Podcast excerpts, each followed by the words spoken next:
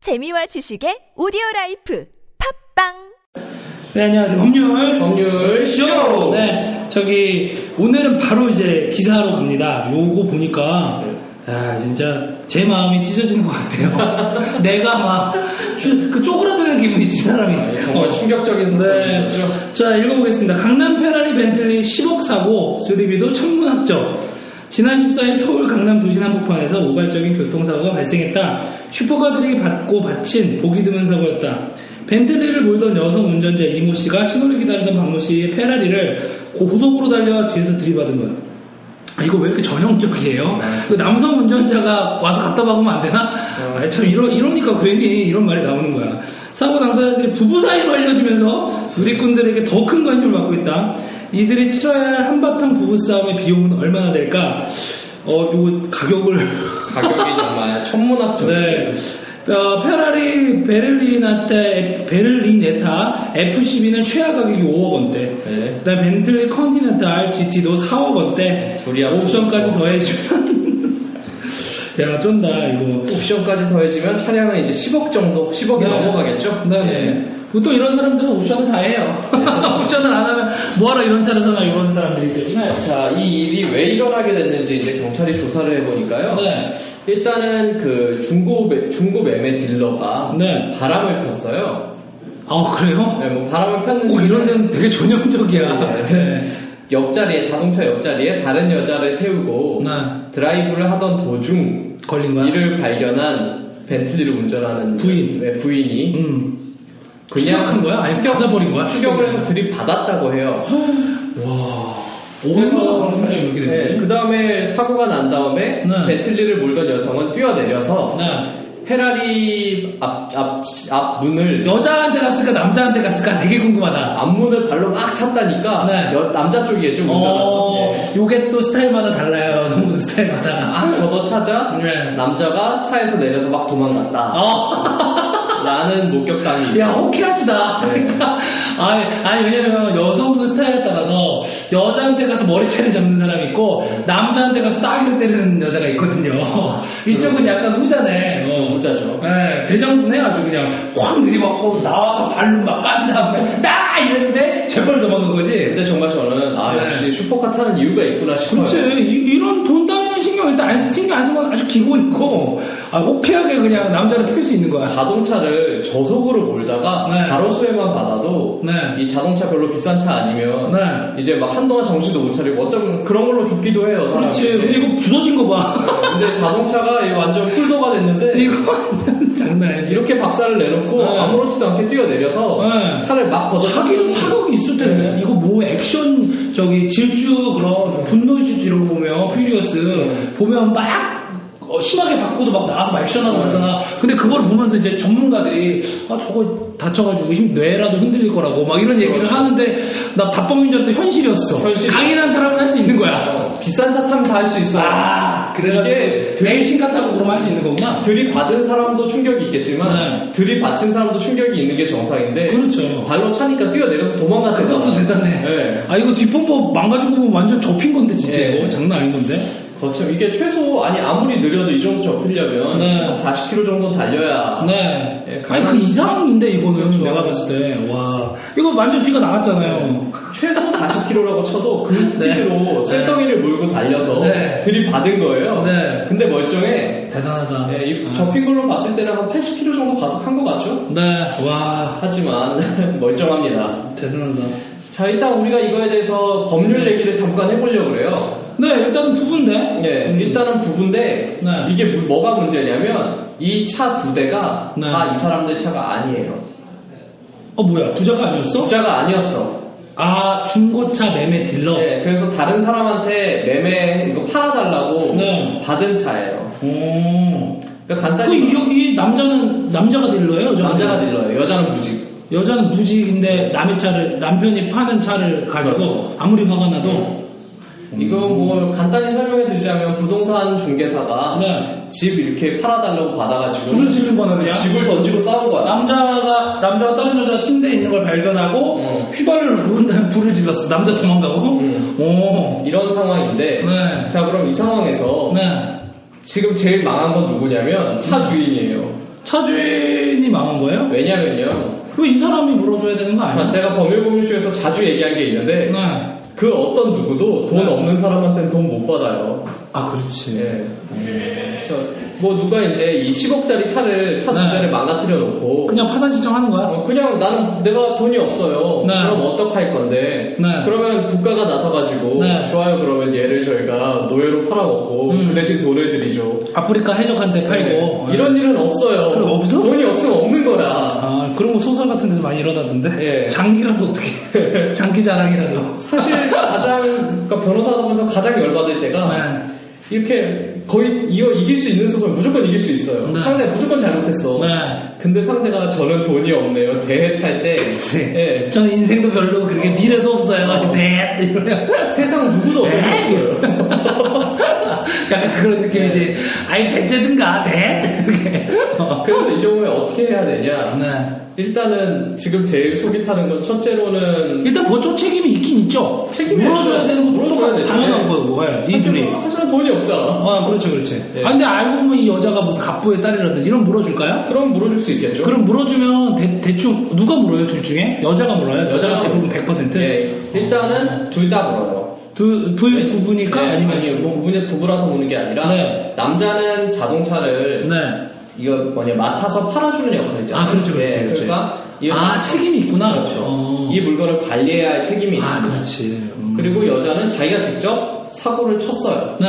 네, 행위자로서의 책임이 있고. 어. 그래서- 그런 식으로 해서 예, 거의 100% 물어주는데. 네, 둘 다 근데 실제 돈이 물어줘. 물어주는데 실제 돈이 없으면 어떡하냐. 네, 대부분 없겠죠. 뭐 그냥 음. 중고차 딜러 하시는 분이 뭐 10억 이상이 갑자기 어디서 했어? 갑자기 어마어마하게 벌었을지도. 집 팔, 집 팔면 3, 4억 줄 수 있겠다. 어. 그래서 여기서 여러 가지 이제 어떻게 하면 돈을 받을 수 있을까를 네. 생각해봤는데 네. 이게 보험을 못 받아요 우선 네.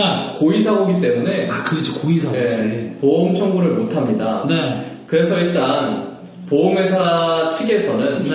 어, 뭐 고의사고니까 안 주겠다 그러겠지만 네. 이걸 정말 어떻게든 물어주고 싶다. 내가 이 사건을 맡아서 네. 이거를 이 차주들한테 조금이라도 물어주고 싶다라고 음. 생각을 한다면 그런 마음이 든다면? 어, 그럼 이 운전을 한 여성은 내가 비록 술을 먹었지만 네. 차를 일부러 들이받은 게 아니라 어. 발이 미끄러져서 말도 안 되게. 딱 봐도 바람비는, 어. 아, 이거 통해요? 통, 그렇게 어떻게 변론하면? 자 일단 전조는 봐야지 저는 봐야죠. 어, 그렇지, 그렇지. 하지만 지금 이미 경찰서에 가가지고 내가 네. 술 먹어서 어, 들이받았어 화가 나서 뭐 바람핀 남편 뭐 이런 얘기하는 순간 이미 변명하기가 좀 힘들어지지 않을까요? 이미 다 진술을 했겠죠 네. 사고 날 경찰이 와서 조사를 하니까 네네네. 하지만 괜찮아요 검찰 조사가 한 번 더 있고 네. 그때 경찰에서 얘기한 걸 다 부인해버립니다 아.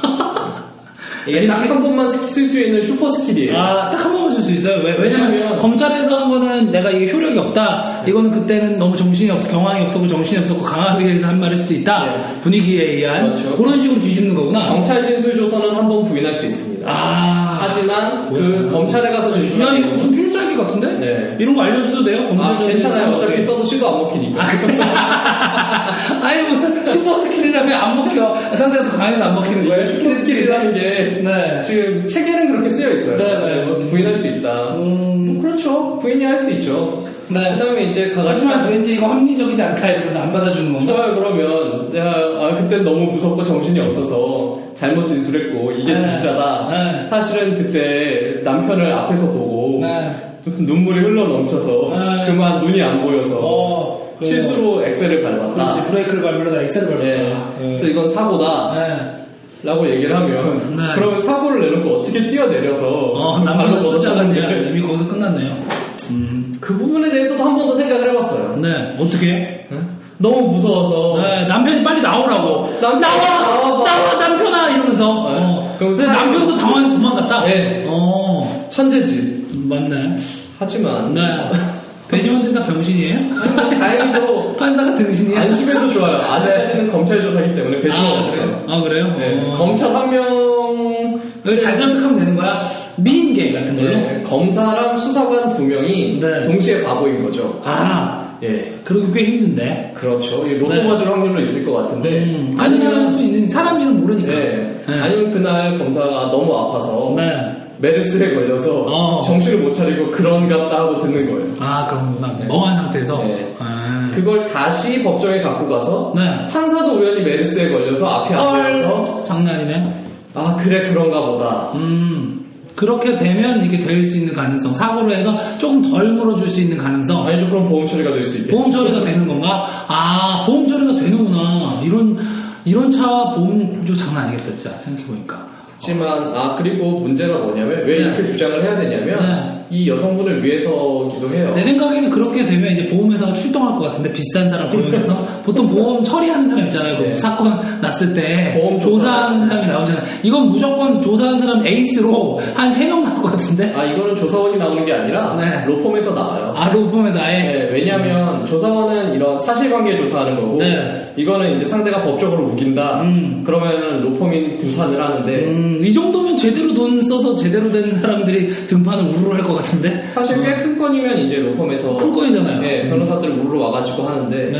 저도 이런 거에서 이제 자주 등판을 해봤습니다만 네.